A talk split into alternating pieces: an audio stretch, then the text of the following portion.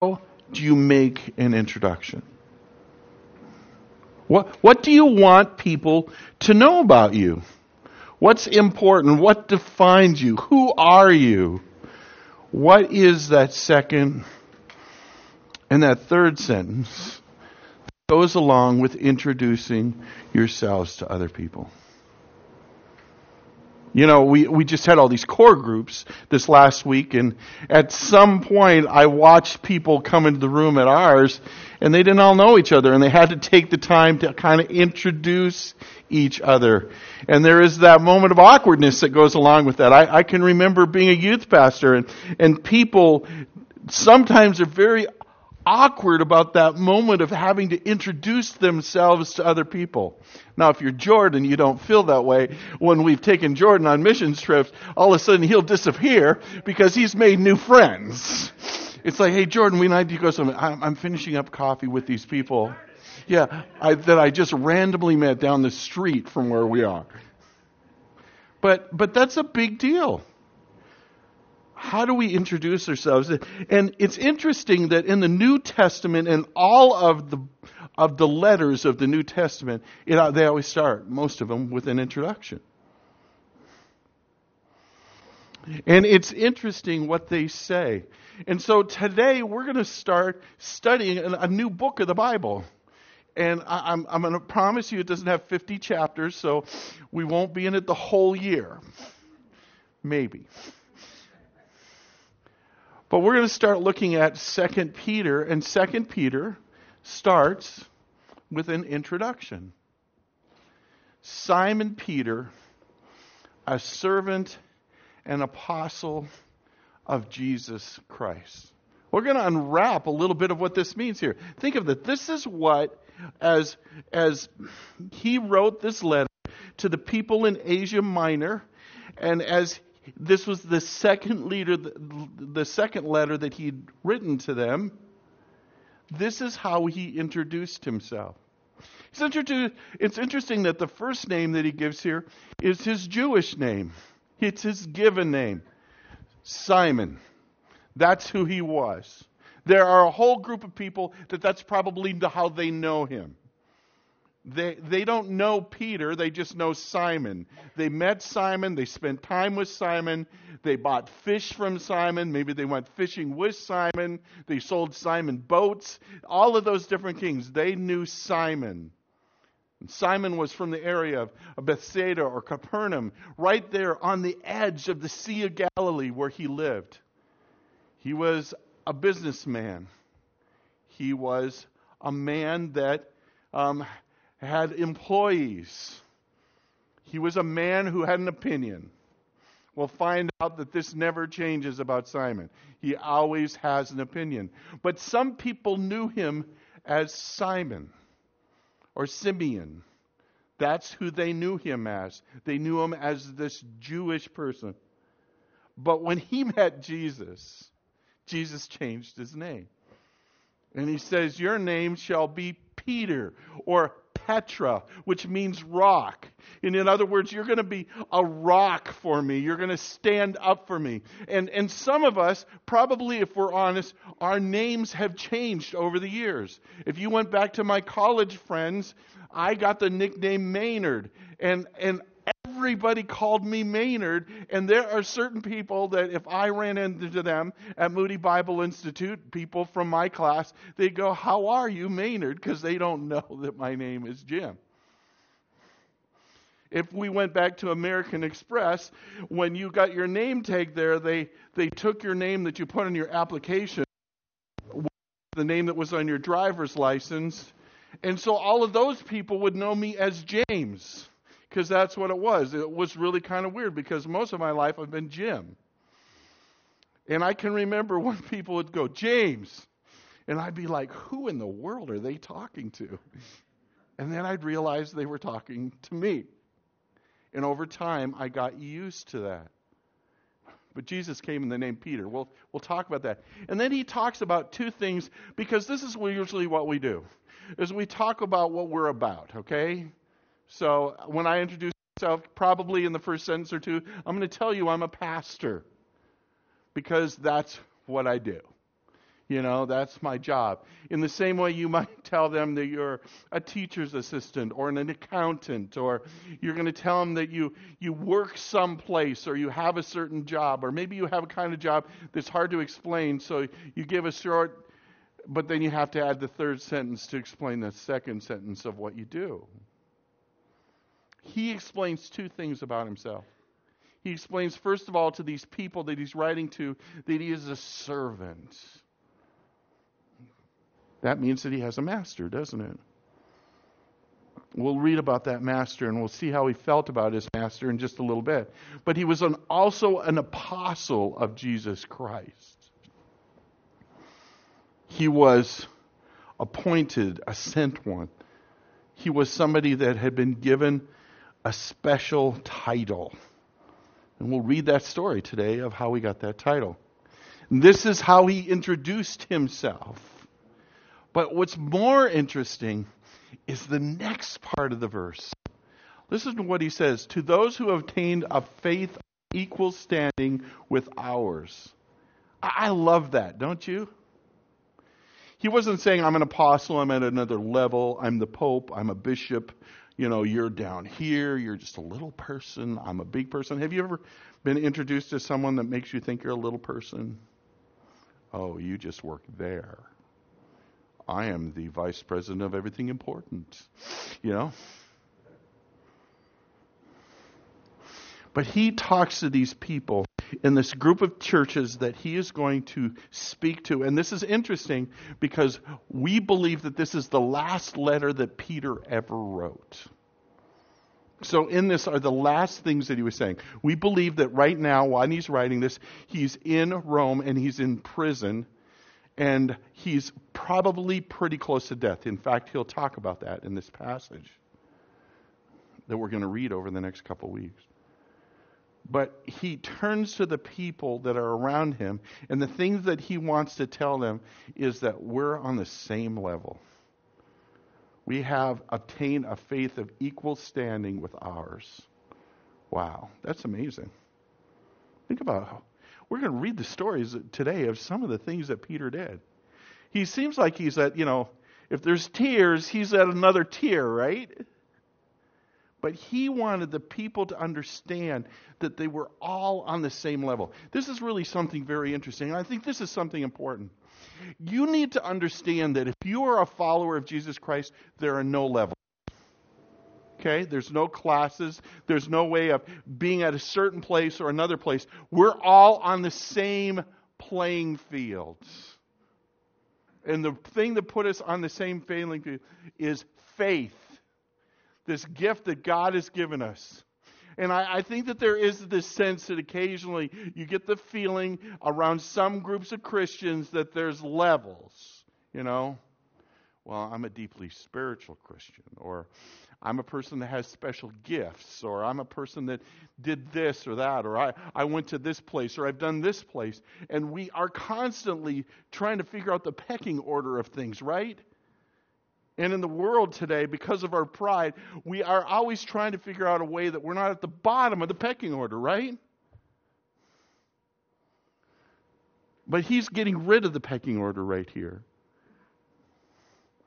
And I, I think that this is really exciting. That that we need to know that we're an all in an equal standing before God. Isn't that cool? Come on, you've all been in the world of favorites, right? And some of you have had the opportunity to be a favorite, and some of you have been uh, and had the opportunity to not like a favorite. You know, we're either in one of those categories, right? But here he is, he's talking about us, and he says that we all have faith, and that gives us an equal standing before God. You need to know that today. You need to know that your standing with God is at the same place as other people's standing with God. That because of faith, we all are in the same place. Why? Is it because of something we've done? No, it's because of what Christ has done. Because when Christ died on the cross, he forgave all of our sin. So we're ex- ex- the same amount of holy, every one of us. This is really important because I think that the Word of God tells us to be holy as God is holy, but that's that we're supposed to work out our salvation.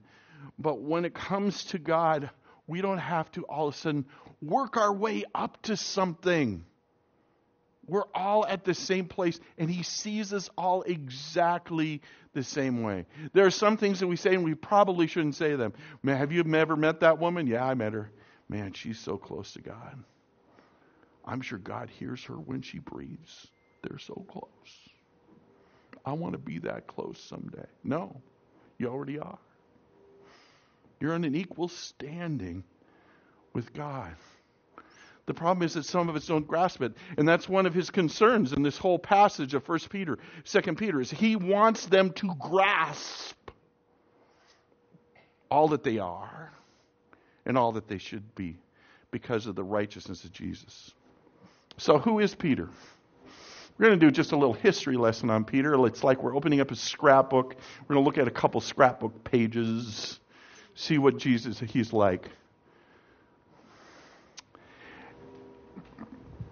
We're introduced to, to Peter in John chapter one, and the introduction is interesting because John the Baptist is standing with two of his disciples, and he looked at Jesus as he walked by, and he said, "Behold, there is the Lamb of God." And the two disciples heard him say this, and they followed Jesus. And Jesus saw that they were following and said to them, "Who are you seeking?" And they said to him, "Rabbi," which is translated to teacher, "where are you staying?" In other words, they were disciples of John the Baptist. John the Baptist explained out that that was the Messiah, and so they decided they wanted to change teams. And they said to him, "Rabbi, where are you staying?" He He said to them, "Come and you will see." So they came and saw that he was stay- where he was staying, and they stayed with him that day, for it was about the tenth hour. One of the two of them who heard John speak and followed Jesus was Andrew, Simon Peter's brother. Okay. So one of Peter's brothers met Jesus and spent time with Jesus. So in verse forty-one, he first found his own brother Simon and said to them, "We have found the Messiah," which means Christ. So after spending time with Jesus, he went home and he told his brother Peter, "I think we found the Messiah." Now we do know this about Peter. Peter's a good Jewish man. He grew up in a Jewish household. And in a good Jewish household, every Jewish boy went to rabbinic school when he was about eight years old. And he would study the first five books of the Bible. In fact, not only would he study the first five books of the Bible, but he was supposed to memorize the first five books of the Bible. That's what they all did. And then they would talk about the first five books of the Bible, and they would be told what different people thought about the first five books of the Bible, because even during that time, religious leaders did not have their own opinions. They always quoted somebody else. And so that's the, the world that Peter grew up in. And when Peter was about twelve or thirteen, about the time that we would bar mitzvah, if we were in Jewish society today, the rabbi sat down with Peter and he explained something to Peter. He said, "Peter, thank you for coming to rabbinic school. You've been a good student, and I've been thinking a lot about you, and I think you're going to be a great fisherman." Basically what he said to Peter at that age was, "I am pretty sure that you're not going to be a rabbi." And so instead of continuing, you know, and David, you're a coach. Occasionally you have a kid running, and after one season of running, you, you go up to him and you put your arm around him and you say, "I think you would be really good on the science Olympiad team because you do not have any skills here." You know, he, he he didn't make the cut. He he looked at the list and he, he didn't get to play the basketball game. He didn't get to be a starter. They said to him, I think you would make a great manager. They didn't even want him on the ball court. The only reason they wanted him to touch the ball is so he could put it back in the little rack and roll it out of the way after practice.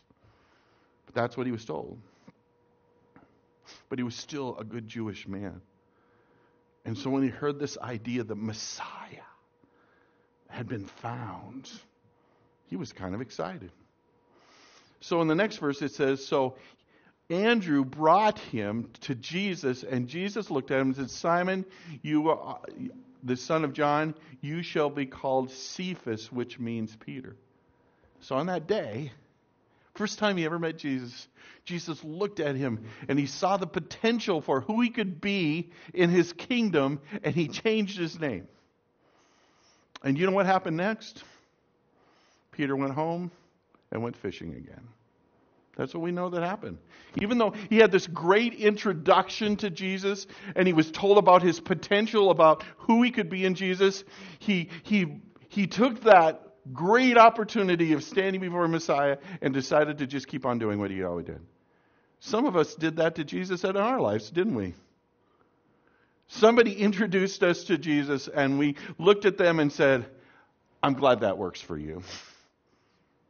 Someone introduces us to Jesus, and we were introduced to Jesus, and, and we just kind of went back to the pattern of our own life. It was like, well, that was kind of interesting.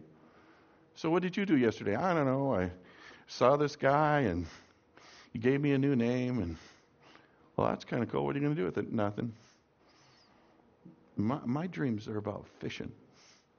I'm going to have the biggest fishing company in all of Galilee.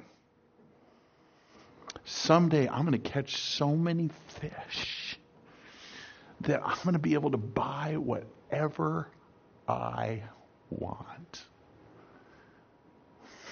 Because that's what I want to do. Because my name is Simon. And I catch fish.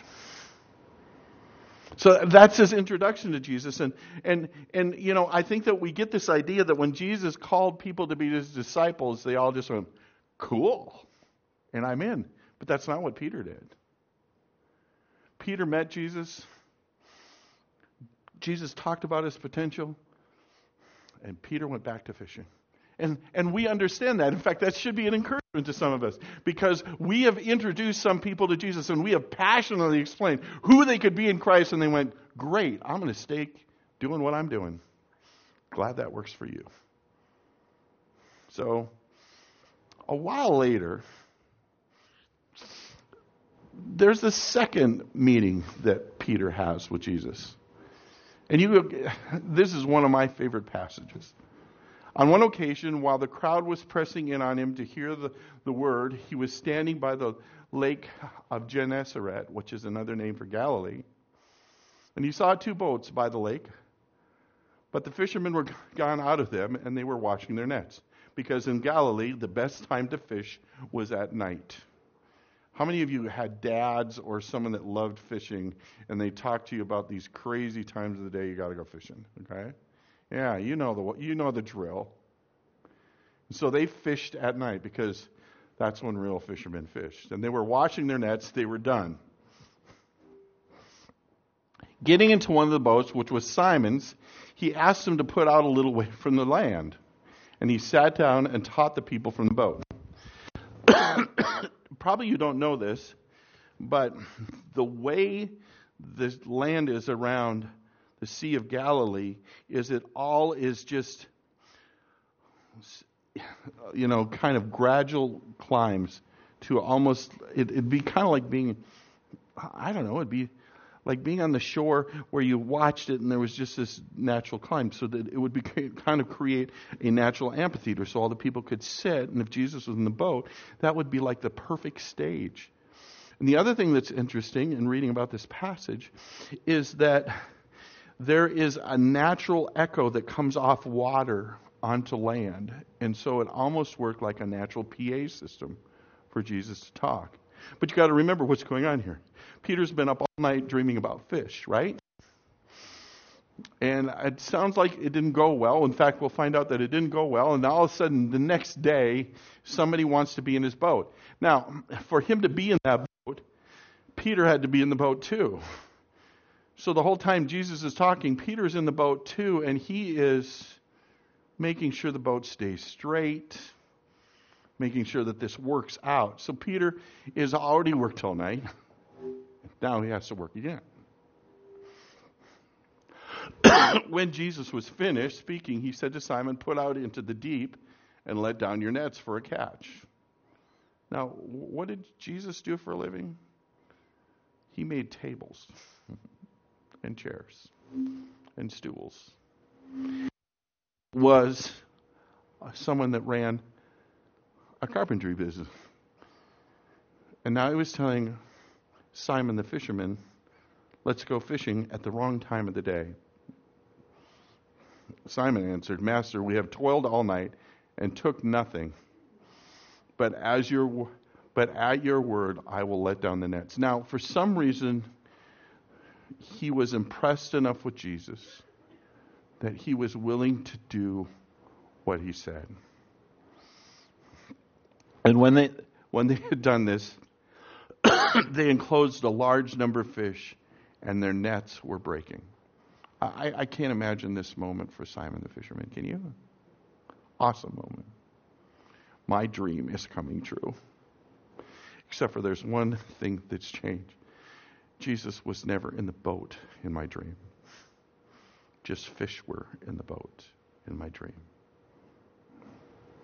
They signaled their partners in the other boat to come and help them. And they came and they filled both boats so that they began to sink. We're talking a lot of fish.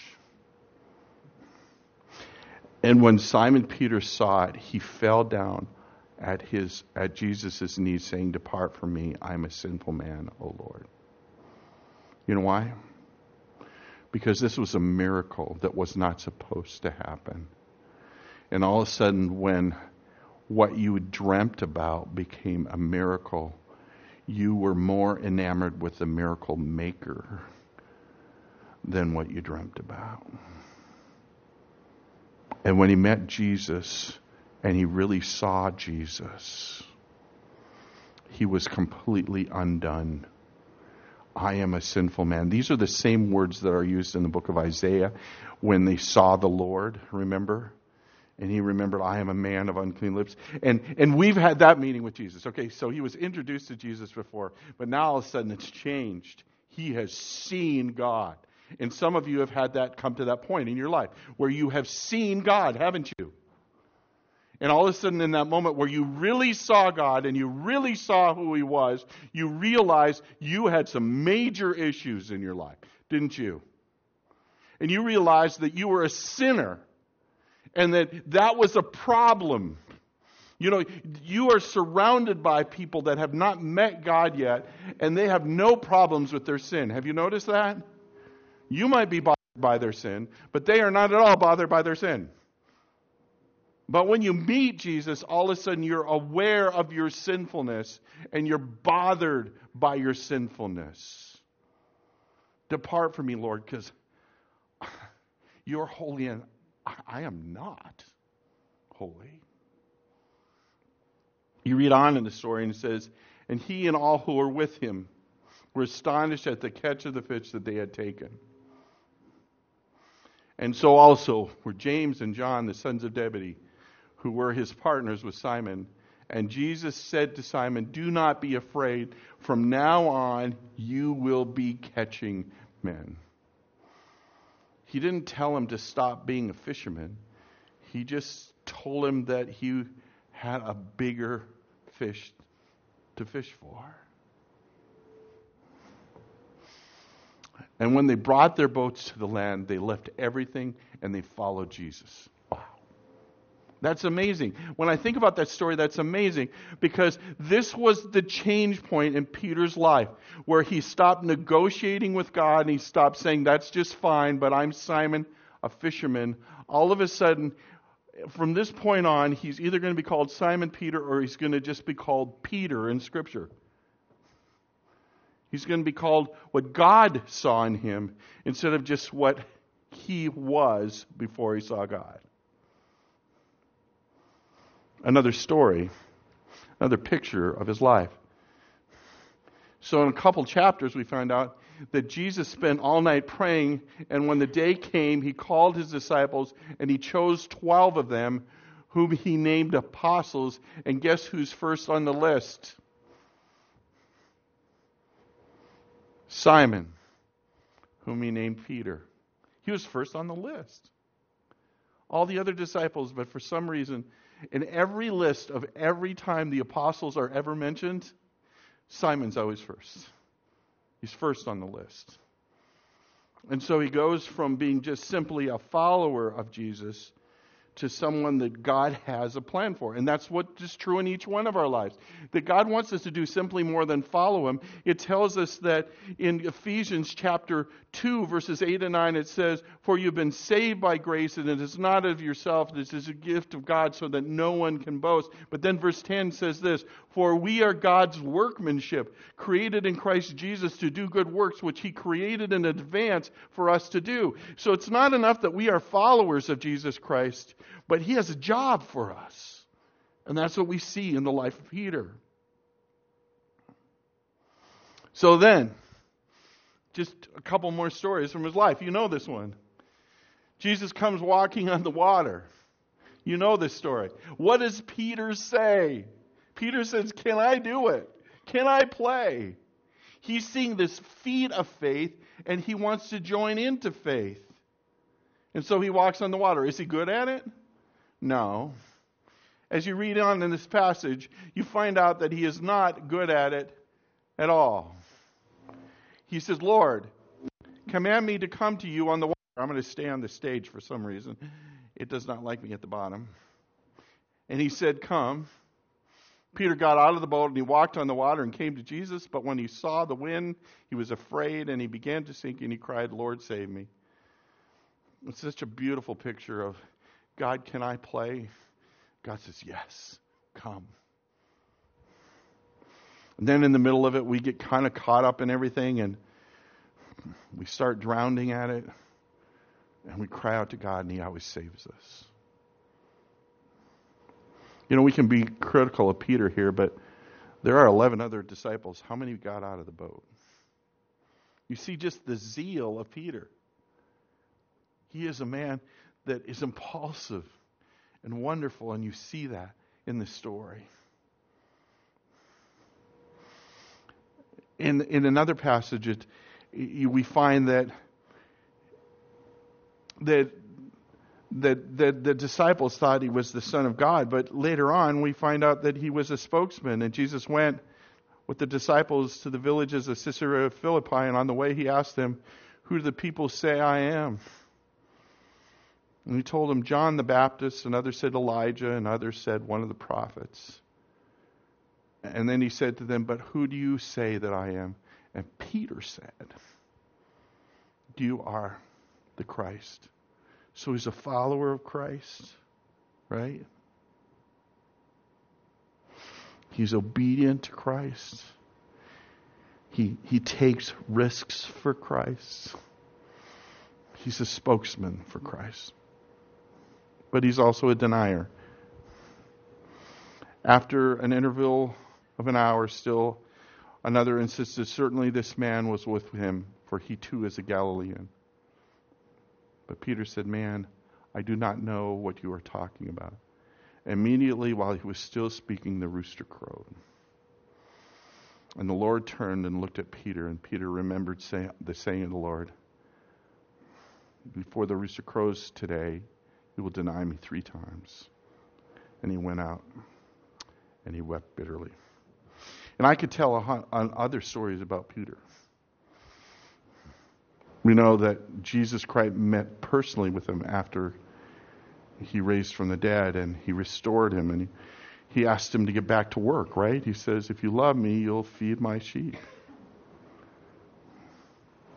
We know in Acts two that it's Peter that when the Holy Spirit comes, Peter's the one who's the spokesman, isn't he? He gives that great sermon in Acts two that starts by quoting Joel, talking about the dreams and visions that were key verses to our last year. We, we know that he's the one that follows Jesus. We, we know that he and another one Jesus' followers was thrown into jail, and, and, and God did a jailbreak, right? While they were praising God. When they showed up at the prayer meeting where they were praying for their release, and the little girl wouldn't let him in. Remember that story?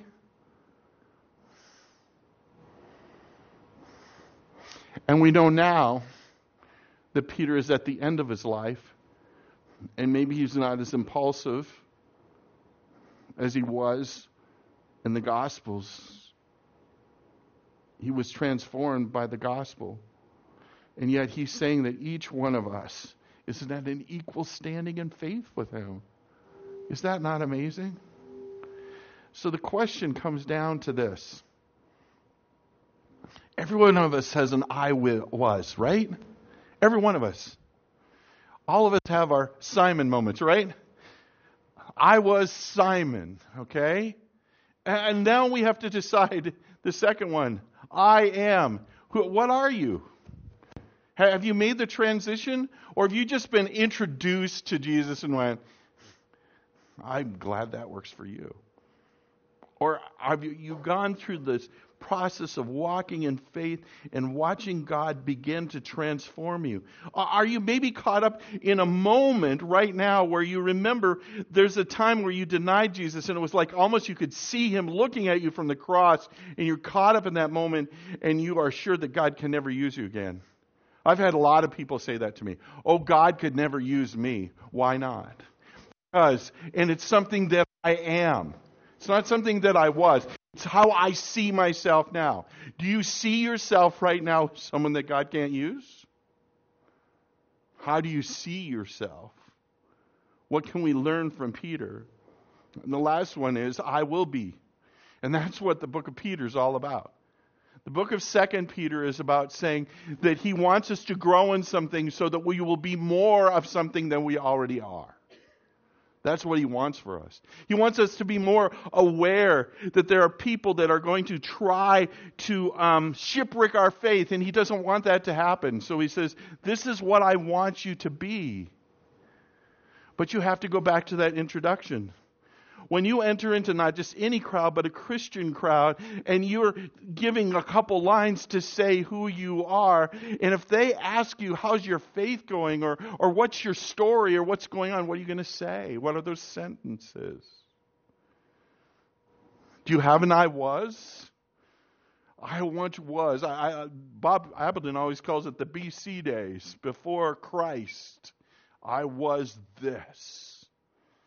Now I, I am becoming this, but I, I know and I believe that I will be this. But where are you in the process? If you've never asked Jesus to be your personal Savior, I can't do it for you. There's a reason you need a Savior. There's another S word that goes along with that. Sinner. You see, we make choices that are rebellion against authority, but especially the most important authority, which is God. And even though God is loving, he's fair. He has to punish you. And the punishment for sin in Romans says, for the wages of sin, the punishment for sin is death. It goes on, though, and says this, but the gift of life, the gift of God is eternal life through Jesus Christ alone. Romans six twenty-three. If you've never asked Jesus to be your Savior, this could be your moment. This could be your day. You could move from being just introduced to God to being a follower of Jesus Christ. But that's your decision.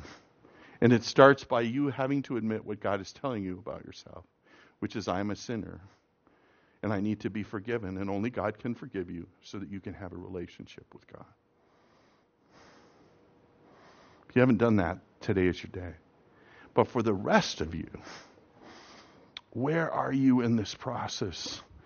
I hope that you are moving towards an I will be life that continues to magnify the Lord more and more together, instead of a life that's somehow caught up in the I am of not becoming all that you are yet.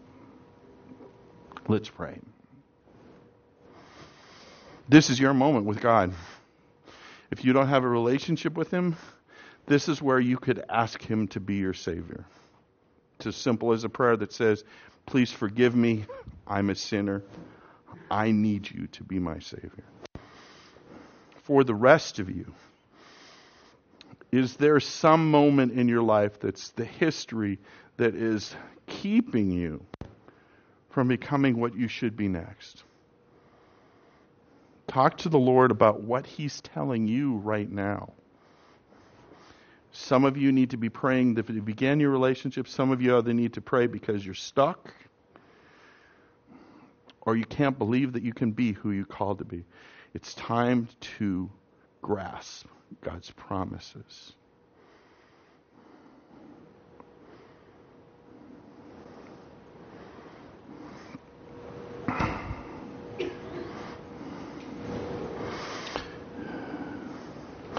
Dear God, Peter was saved by you because he believed who you were. Peter was changed by you because he believed who you were and who you could make him to be. We pray the same for ourselves, that we will believe who we can be, and we will move more towards a deeper relationship with you, either beginning it or continuing in it. We pray this in your name. Amen. We'll let you go today. Let's figure out how we can continue to grow. And I encourage you to read through Second Peter and track with the story of this great message. Really, some believe his last sermon that he ever preached or wrote out to a group of people. I think he has some neat things to say to us, and I'm glad that we're going to do this life together and that he'll get to say them to us. So let's stand together, let's love on each other, and let's have a great week.